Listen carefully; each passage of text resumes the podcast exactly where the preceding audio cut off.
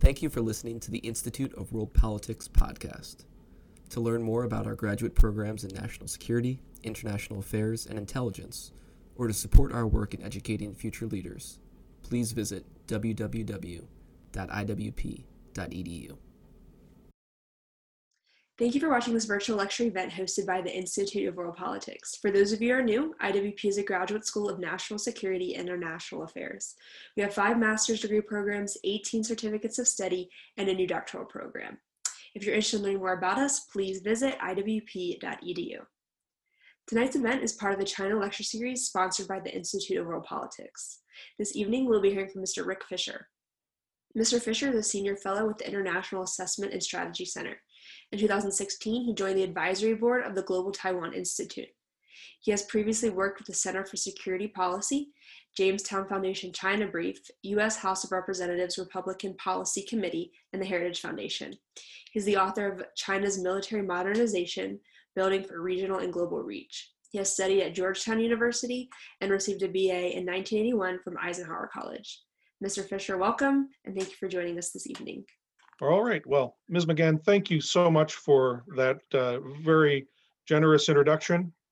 And uh, I would like to begin by uh, thanking uh, my friend John Lenczowski and uh, the Institute for World Politics uh, for this invitation to speak about Taiwan, the United States, China, and our future. the Institute for World Politics is one of my favorite organizations in Washington, D.C. Uh, it is a readout for truth and for freedom. And uh, in this in this season of giving, if uh, you have if you can spare to support the institute, uh, you, you, would be not just uh, doing yourself in your in your, but you would be doing your country a great service as well. But okay, uh, on to the show. Uh, I've, I've been asked uh, to speak about uh, the challenge to the United States of preserving the democracy on Taiwan. And I thought I would frame uh, my, my uh, address in terms of uh, why preserving Taiwan remains critically important for the United States, why deterring a Chinese attack is, is, is one of the highest tests uh, of American global leadership that uh, the United States must not fail. Taiwan, I hold, is the first step toward China's goal of trying to establish global hegemony. Now, uh, if we could go to the, the next uh, slide, Ms. McGann. I simply wanted to include for, for future reference uh, uh, just a little bit about uh, my organization, the uh, International Assessment and Strategy Center. We've been around since 2004, and uh, we specialize in uh, identifying and describing security challenges to the United States. and we, we do this for many corners of the government and also widely in the private sector. Uh, next slide, please. I simply wanted here to list uh, some of the major points that I that I hope to cover uh, in my uh, allotted time. Um, it is simply uh, uh, we, we are we are in a period now where China is changing its strategy towards Taiwan. Uh, since uh, Deng Xiaoping in the 1980s, uh, China had a kind of had a had a sort of common policy towards Hong Kong and Taiwan, and and that is now changing. We'll also look at how geography uh, is is dictating China's desire for uh, control of Taiwan uh, as, as a means of starting its drive for hegemony. At the same time, we'll, we'll look into how China, uh, once it captures Taiwan, uh, will press developing advantages already underway to have the capability for global power projection uh, and uh, eventual global hegemony. And this includes not, not only the building of uh, new proto alliances around the world, but also seeking hegemony in outer space. Next slide, please. Okay, as I mentioned, peaceful unification as a policy for China is now fading. Now understand, when Deng Xiaoping formulated this strategy and for which there was very little change, uh, peaceful unification, uh, one country, two systems was not really as it sounded. This was still a strategy for political and economic warfare to undermine support for democracy in Hong Kong and to arrest and reverse the development of democracy in Taiwan. Well, in both locations, one country, two systems, and thus peaceful unification failed. Uh, when Beijing reneged on its 1985 agreement with Britain to allow for a 50 year transition to Chinese uh, government control in Hong Kong, uh, basically over the course of 2019 and then through early 2020. Uh, there, there, there was not only a, a massive backfire reaction in, in Hong Kong, but also in Taiwan. And any public support for China's uh, strategy, uh, desire, uh, or united front, really, uh, strategy of one country, two systems simply evaporated.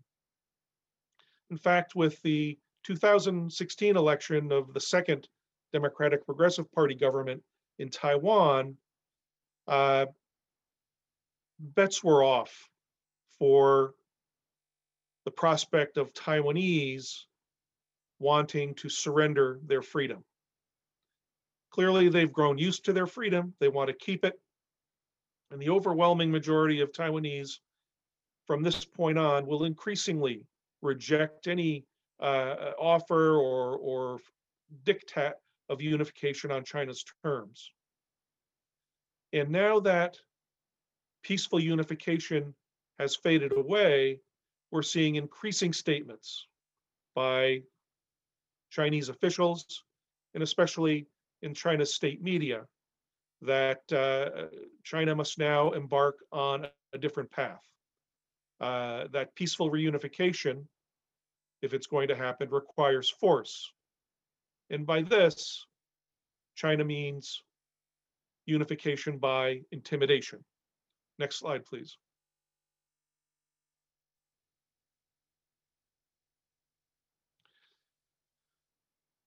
Why does China want Taiwan? It has always tried to cast the question of Taiwan as unsettled history from the Civil War period of the 1940s. Uh, this has never been the case. Uh, if if uh, the Communist Party of China had wanted to establish a uh, uh, mutually advantageous, peaceful relationship with the government on Taiwan, it could have done so in 1950, uh, but it, it, it, decided not to. Uh, it wants to control Taiwan first and foremost to prove to its own citizens that Taiwan's evolution toward democracy is not an option for them.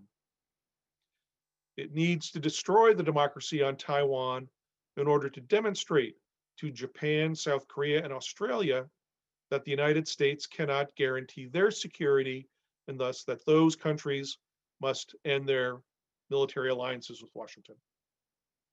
And of course, Taiwan provides simply uh, a, a, a, an ideal base for the People's Liberation Army to uh, begin to project power around the world.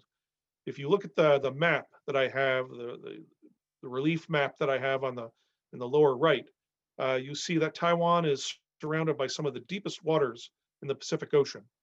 And these would be ideal for basing Chinese strategic nuclear ballistic missile submarines. Next slide. And we also have to consider that Taiwan is but the first step in China's or the Communist Party, Chinese Communist Party's quest for hegemony. In about 2013, there was a very popular Chinese uh, article that was thrown all over uh, the Chinese internet. Chinese censors did not uh, take this article out. They, they, they did not uh, remove this article. I consider that decision as tacit approval for the article. Uh, it was a very nationalist article, but essentially it outlined the six wars that China will have to engage over the next 50 years. The first one is the war over Taiwan, and very conveniently provided dates. Uh, we're we're in the hot spot right now, sometime between 2020 and 2025, and it ends in about 2060 with the war to take back lost lands from Russia, which uh, would account for really most of Siberia. And this kind of uh, triumphant uh, uh, anticipation Taiwan will lead to greater control in the world is a theme that you often see on Chinese popular uh, internet uh, military issue internet web pages. Uh, and I, I have a quote from the, the popular Mayet military web page from just this past October. Next, next slide, please. And the last two years, we've already started to see China begin to implement its move from strategies of peaceful unification, which again stressed political and economic warfare, so they weren't particularly peaceful, to actual use of military force to intimidate Taiwan. Uh, just this past October 7, uh, the Taiwan uh, Minister of National Defense disclosed that uh, China had conducted over 1,700 aerial and over a thousand military naval vessel sorties into Taiwan's air defense identification zone. Responding to these incursions, just that for this just this year, have cost Taiwan over a billion dollars. Uh, China is using all of this activity to practice new strategy, joint operation strategies. Uh, it is also practicing uh, amphibious invasion, uh, airborne activities, and it is combining these with naval, air, and even missile strike activities. This kind of combined arms exercise activity is from this point on going to increase. And I, I look to toward uh, 2021 as, as, as providing evidence of this, perhaps multiple aircraft carrier exercises on the east side of Taiwan. Uh, next slide, please. Now, the PLA has been preparing for a war against Taiwan since the 1950s. One of the most uh, successful American policy endeavors over that same period has been to deter China from attacking Taiwan.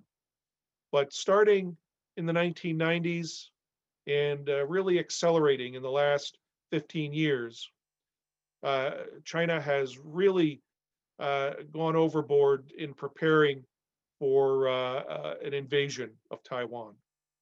Uh, this was clear to my friends in Taipei 15 years ago and uh, uh, it's it's been a, staple of conversation uh, it, with my friends there for at least that long.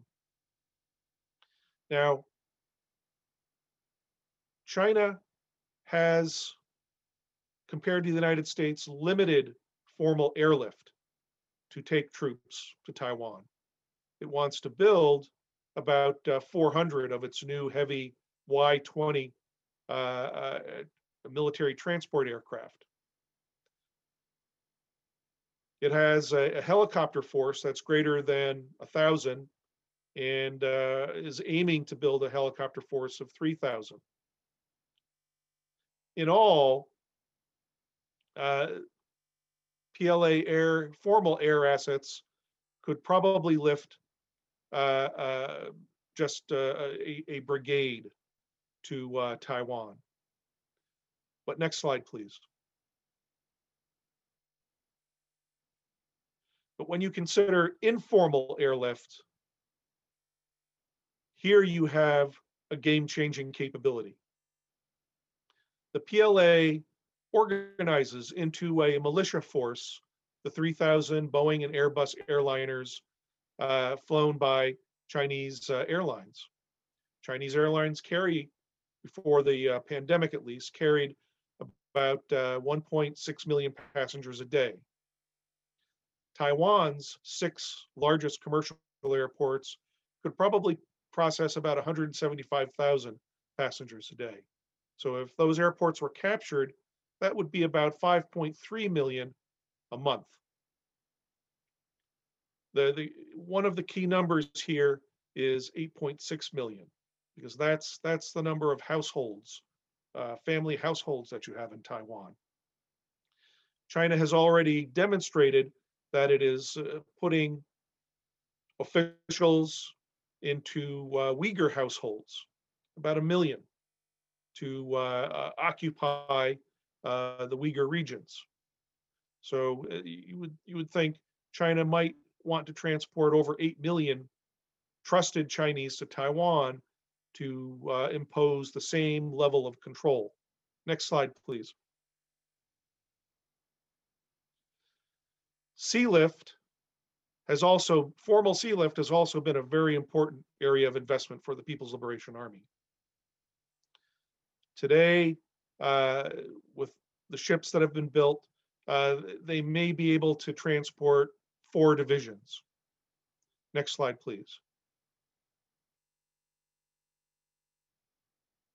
But when you consider informal sea lift, uh, the large number of large uh, roll-on, roll-off barges, roll-on, roll-off ferries, car carriers, the PLA could lift not just 120,000 troops, but also all their equipment, far more important. And just this year, we've learned that to execute this strategy, the PLA does not have to capture uh, the very few large and efficient ports of Taiwan. The PLA has now developed its own kind of mulberry temporary dock that the uh, Allies used to invade uh, Normandy in 1944.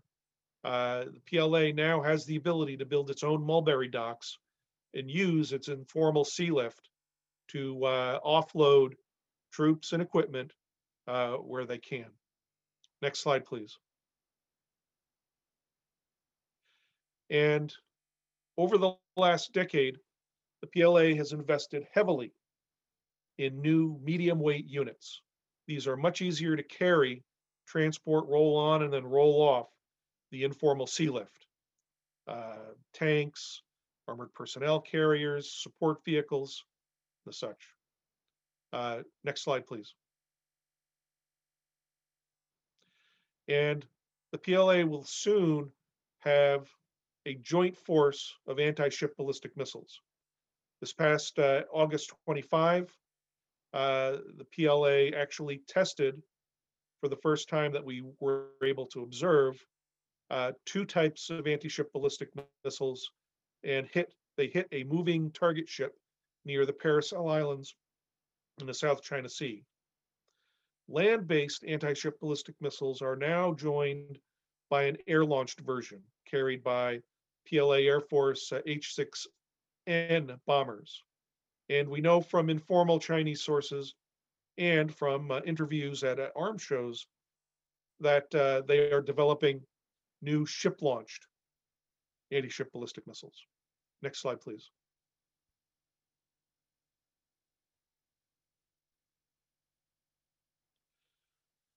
Taiwan's recently developed strategy for countering an invasion has been called the overall defense concept.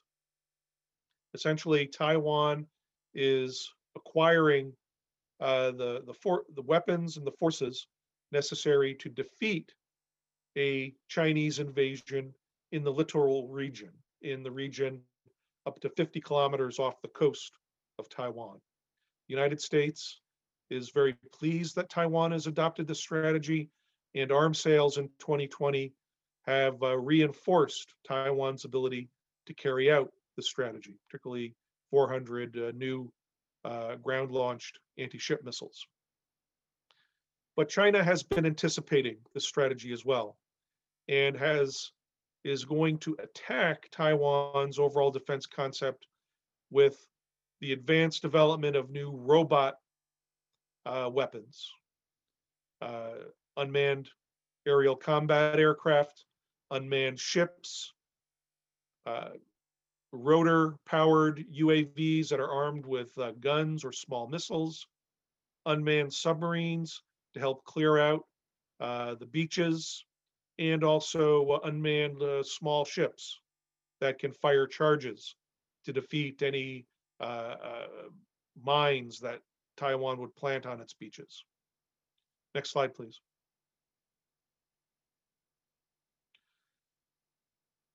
So having conquered Taiwan, there's ample evidence that China will use that as a stepping stone to build uh, a, a greater ability for global power projection. In 2019, China, China's defense minister in, in uh, July of that year finally admitted that uh, China's uh, hundreds of billions of dollars, even trillions of dollars, uh, Belt and Road Initiative had a military component. That as China goes around the world buying roads, building bridges, investing in a country's physical or even electronic infrastructure, that it is also going to be offering its customers, so to speak, uh, an increasingly sophisticated military relationship, a relationship that China hopes will lead to increasing access, especially with Belt and Road partners that are loc- that have ports on oceans. Next slide, please. Now, as China projects its economic and political power via the Belt and Road, it has already been very active in building the kinds of proto alliances that China hopes to dominate and then use to uh, affirm its influence, even control over critical regions important to China. Since the late 1990s, of course, uh, China has been a key member of the Shanghai Cooperation Organization as it as it was forming. Uh, was very quick to host the organization in Shanghai. Uh, there's a bit of tussle uh, over over leadership and influence with Russia, but that's kind of subsiding. I think most members now view China as the dominant partner. And uh, the main product of the Shanghai Cooperation Organization are uh, annual or biannual, very large and increasingly sophisticated military exercises. Uh, India and Pakistan have joined the Shanghai Cooperation Organization. Uh, and in response to this move, to put pressure on India, China decided to increase the size of its bilateral military exercises with Russia, uh, sort of trying to dominate the re- military relationship with Russia uh, and uh, lord that over the Indians. At least that's how I see it. Next slide, please. A second proto-alliance emerged in uh, 2018, originally called the China-Africa Defense and Security Forum. Now it is called the China-Africa Peace and Security Forum. Uh, all, almost all African countries, except one, Swaziland, are members And so far, it's basically another excuse to go to Beijing with uh, your family, your wives, and go on uh, Chinese subsidized uh, shopping expeditions. But uh, the Chinese probably have big plans.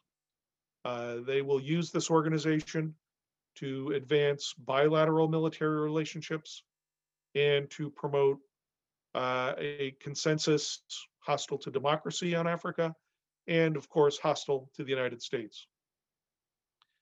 And uh, this forum will also be used to help encourage Latin Americans to form a similar military forum. Next slide, please. China, of course, is seeking a global network of bases. It already has one in Djibouti. Venezuela offered, or at least was reported to have offered, a uh, base, an island to China in 2014. Uh, the Chinese leaked the story to the Chinese press so that the foreign ministry could deny it the next day, but the message was clear. Uh, countries where we have great leverage, like Venezuela, could also supply us bases. China has a space tracking and control base in Argentina. Uh, this base remained after China tried to sell Argentina the means to start, at least to consider, a second war against the Falklands. So when China gains access, gains political influence, it will use military relationships and arms sales to uh, foment conflict that China hopes it can benefit from. And in uh, such a conflict over the over the Falklands, China probably would be a major beneficiary. Next slide, please.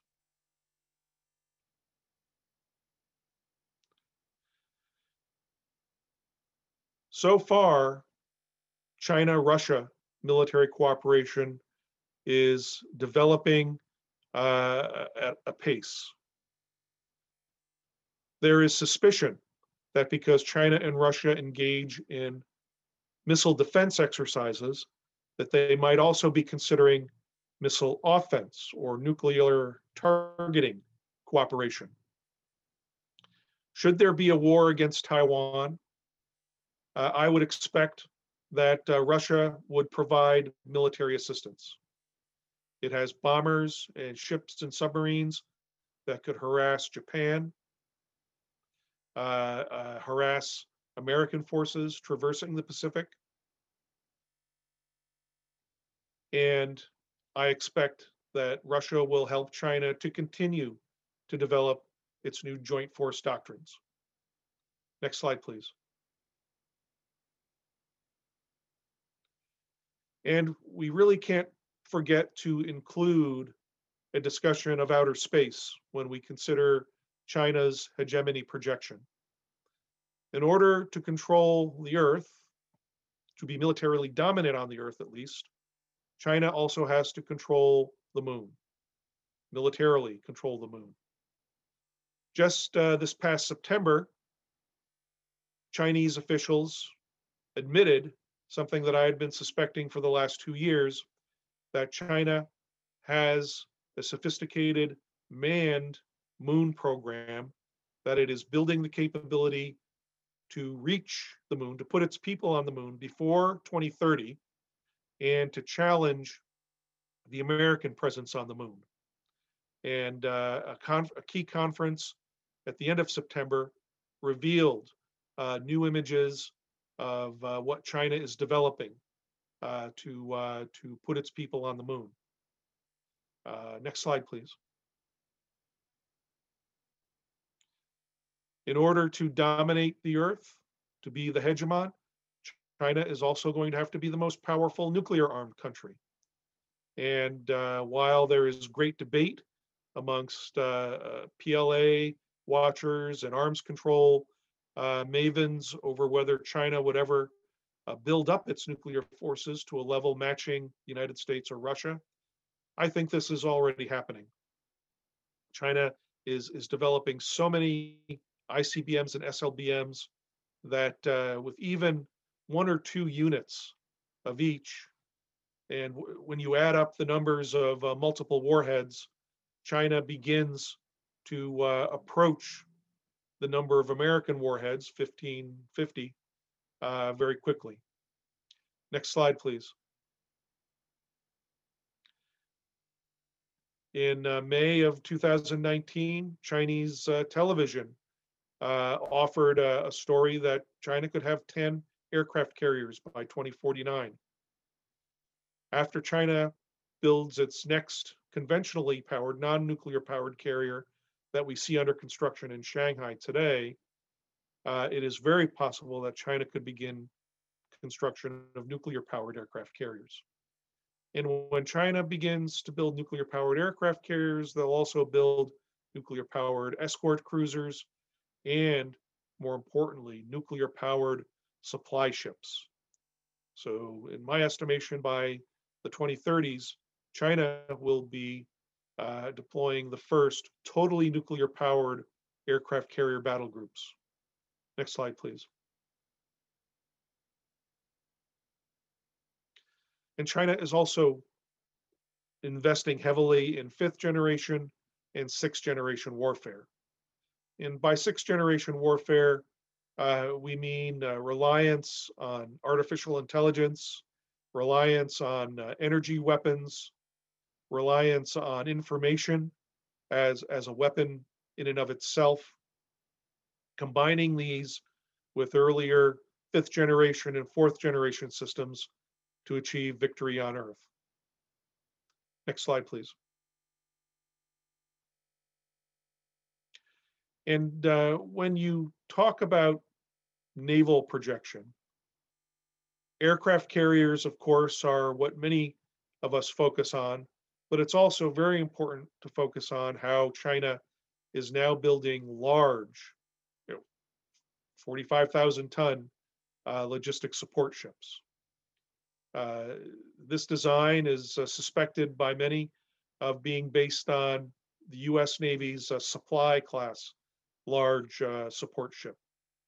Uh, two of these have been built. I expect many more will be built to support China's global maritime projection. Next slide, please. Surface combatants are also growing in number. A few weeks ago, uh, a prominent uh, Chinese uh, web expert uh, uh, released uh, data about the near-term increase in the number of Chinese cruisers and destroyers. Uh, this is sufficient so that by 2030, the Chinese Navy could have more vertical launch missile systems on its ships than the United States Navy has in uh, the Pacific Ocean. That's a very significant development more missiles at sea than the United States Navy. Next slide, please. The PLA Navy, as part of its projection plans, is also building up its Gator Navy, its amphibious Navy. Uh, it may build up to 12 new landing uh, uh, helicopter dock uh, uh, ships, or I said, I should say eight LHDs and uh, 12 landing platform dock type ships. Uh, reportedly developing a kind of uh, unmanned aircraft carrier version of the type 075 LHD. All of these could be used to transport considerable number of troops to points around the globe uh, as desired by the Chinese Communist Party leadership. Next slide, please.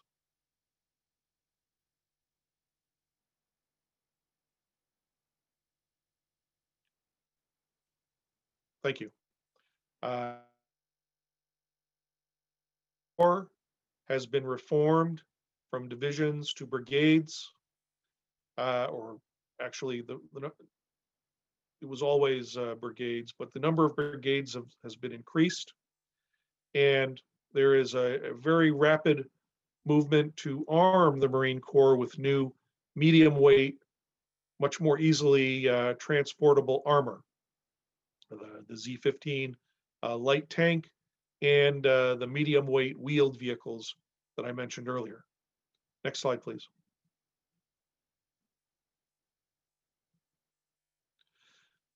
So how do we put a stop to such a future? A future in which China attacks Taiwan, takes over Taiwan, destroys that democracy, destroys the American alliance network in Asia, and then proceeds to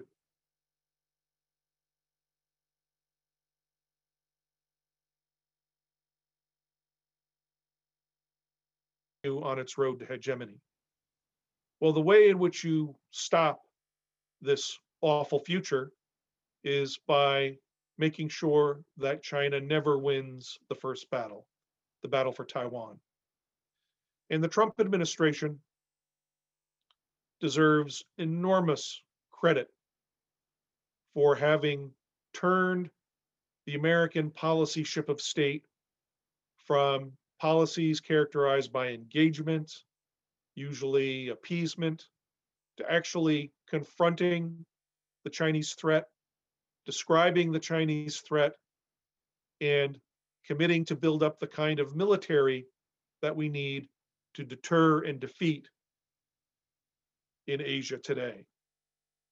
The most important decisions made by the Trump administration include the decision to leave the 1987 uh, Intermediate Nuclear Forces Agreement and to begin production and or begin development and production of new American short, medium, and intermediate range ballistic missiles.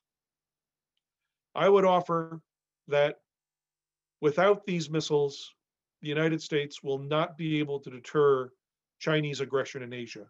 They are absolutely necessary. The new short range ballistic missiles and medium range ballistic missiles should be sold to our allies, perhaps even Taiwan. We've already started selling Taiwan short range ballistic missiles, but Taiwan is going to need much more. Next slide.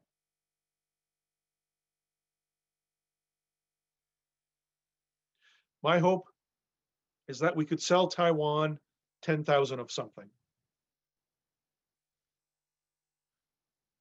The recent decision this year to sell Taiwan 64 of the 300 kilometer range ATACMS short range ballistic missile and then 400 of the ground launched Harpoon anti ship cruise missiles is a very good start uh, and a very brave decision considering past arms sales and the reluctance of both uh, Democrat and Republican administrations to sell Taiwan major new military capabilities. But it's going to take much more and fast. And it has to be done uh, at a bargain price. The United States has several systems that it could offer Taiwan that would produce real capability, invasion stopping capability at a bargain price. For example, we have uh, a, uh, a cruise missile, a very lightweight small cruise missile. Uh, the, the, acronym is uh, MALD. It has a, a, range of about 700 kilometers, very small warhead, but it only costs about 150 to 200,000 dollars. Uh,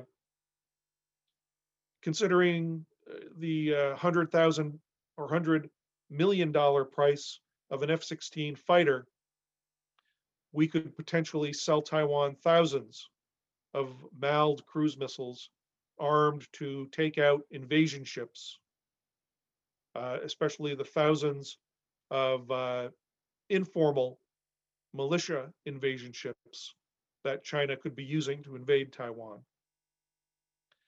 Uh, so I would just offer the conclusion that the United States can prevent the invasion of Taiwan.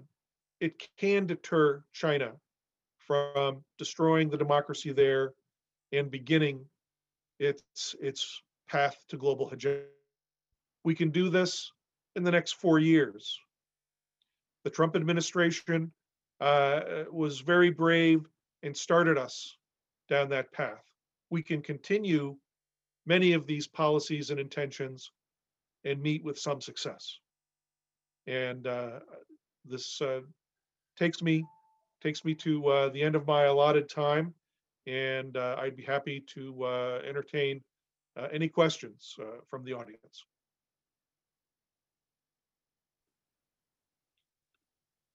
All right, um, so we do have a few questions coming in from attendees. Um, the first question we have is What time does it take for a missile launch from southern China to hit Taipei? What is the time it would take a roll on cargo ship slash troop carrier to reach Taiwan from South China? I- I, I expect that the LST barge size RoRo ships will come flooding out of the Yangtze uh, Basin uh, in, in the middle of Shanghai. Uh, the Yangtze Basin, uh, as far as I can tell, is very organized. Uh, the militia, or there is a militia organization that organizes all the barges there. And uh, I would I would expect that well within a day of leaving the Yangtze estuary, uh, those ships could be uh, close enough to Taiwan to begin offloading on uh, temporary docks or into captured ports. Next question we have um, If war games reportedly show the US losing a battle with China over Taiwan, what can be done to redress this vulnerability? Well, the most the most important uh, uh, contribution the United States can make today is to follow through on intentions uh, initiated by the Trump administration to develop several new types of land, naval, and air launched uh, ballistic missiles, uh, and then to move a few thousand of them uh, to, to our forces in Asia and offer, where appropriate, uh, some of those systems for sale to our uh, allies and partners like Taiwan. Uh, of course, the missiles require targeting assets, uh, space assets, secure space assets, uh, and unmanned aircraft, perhaps other unmanned systems like uh, stratospheric uh, blimps to ensure the targeting of, of said missiles. And also, US forces will require anti-missile capabilities, not just uh, interceptor missiles like THAAD uh, or, or more capable uh, naval, uh, the SM-3 variants, but also energy weapons. Uh, continued investments in the railgun to allow aircraft carriers to defend themselves from anti-ship ballistic missiles, and also uh, laser weapons that can arm ships and aircraft and, and also be used to take down ballistic missiles. Uh, if China understands that its missile barrage is going to fail, it's not going to launch its aircraft barrage. And without air superiority, it's not going to launch its ships to invade Taiwan either. So this is how we maintain the status quo, keep the PLA on its side of the of the Taiwan Strait. Thank you. Um, next question I have for you. Uh, from your view graphs, it appears that China will not be ready for a military assault against Taiwan for at least a couple slash few years. How can the U.S. and or Japan assist Taiwan in making a Chinese assault a non-starter? We can accelerate the sales that the Trump administration is committed to and uh, improve on them. 64 ATACMS short-range ballistic missiles should be viewed as just a start. Uh, Lockheed was, according to reports, developing an anti-ship capable version or anti-ship capable warhead for the ATACMS missile. Uh, as soon as that system is tested, it should be offered for sale to Taiwan. Uh, if necessary, we need to equip Taiwan with the means to produce those missiles itself. The ballistic anti-ship missile is very fast, very difficult to shoot down, has sufficient range to cover some of the outlying islands around Taiwan, uh, like the Penghu Islands in the middle of uh, the Taiwan Strait or the Pratas that uh, we're very worried about China doing a smash and grab attack against. Um, we could put ATACMS missiles on uh, civilian transport aircraft, 747 cargo craft, and uh, increase the Taiwan inventory by several hundred. We've purchased enough for uh, the US Army inventory so that we could spare one or 200 more to Taiwan for immediate delivery. Uh, I would strongly encourage that we consider that kind of gesture to uh, put the PLA off balance and make clear that the interim period of PLA preparation, final preparation, which is also a period of Taiwan vulnerability, will not be allowed to pass. That we will not allow Taiwan to be vulnerable for the next few years as China builds up for, for a period of temporary superiority. Thank you. I believe we have time for a few more questions. Um, next question is How challenging is it for China to power project? Is this a vulnerability that the US can leverage? Okay, uh, I'm sorry, you'll have to repeat that question. How challenging is it for China to power project? Is this a vulnerability that the US can leverage? China does not practice large scale uh, formal and informal power projection for a Taiwan Strait scenario. It hopes that we're ignoring this capability and that it can spring an invasion of uh, thousands of civilian ships by surprise. Now, as for more distant power projection, uh, over the course of the 2020s, we will see China practice skills necessary for maritime and airborne power projection. China has already started using its Y-20 transports to move uh, military equipment to Russia for uh, military exercises, the recent uh, Kavkaz 2020 exercise. As China builds more Y20s, and especially Y20s with new, more powerful high bypass, indigenous high bypass uh, turbofans, these aircraft will be used more, and the PLA will also seek Antonov 124 size or American C5 size equivalent uh, aerial transports. I fully expect that uh, in 2021 uh, to 2022, we will begin to see PLA Navy uh, combine uh, LHDs and LPDs uh, in exercises and uh, in distant uh, showing the flag exercises. So we'll take one more question. Um, this will be the last question of the night. Uh, what is an actionable trigger by China that would result in certain response by the U.S. short of an actual cross-strait invasion? I guess what I guess the question is what would trigger a Chinese attack against Taiwan? Is that fair? Yeah. Yes. Well,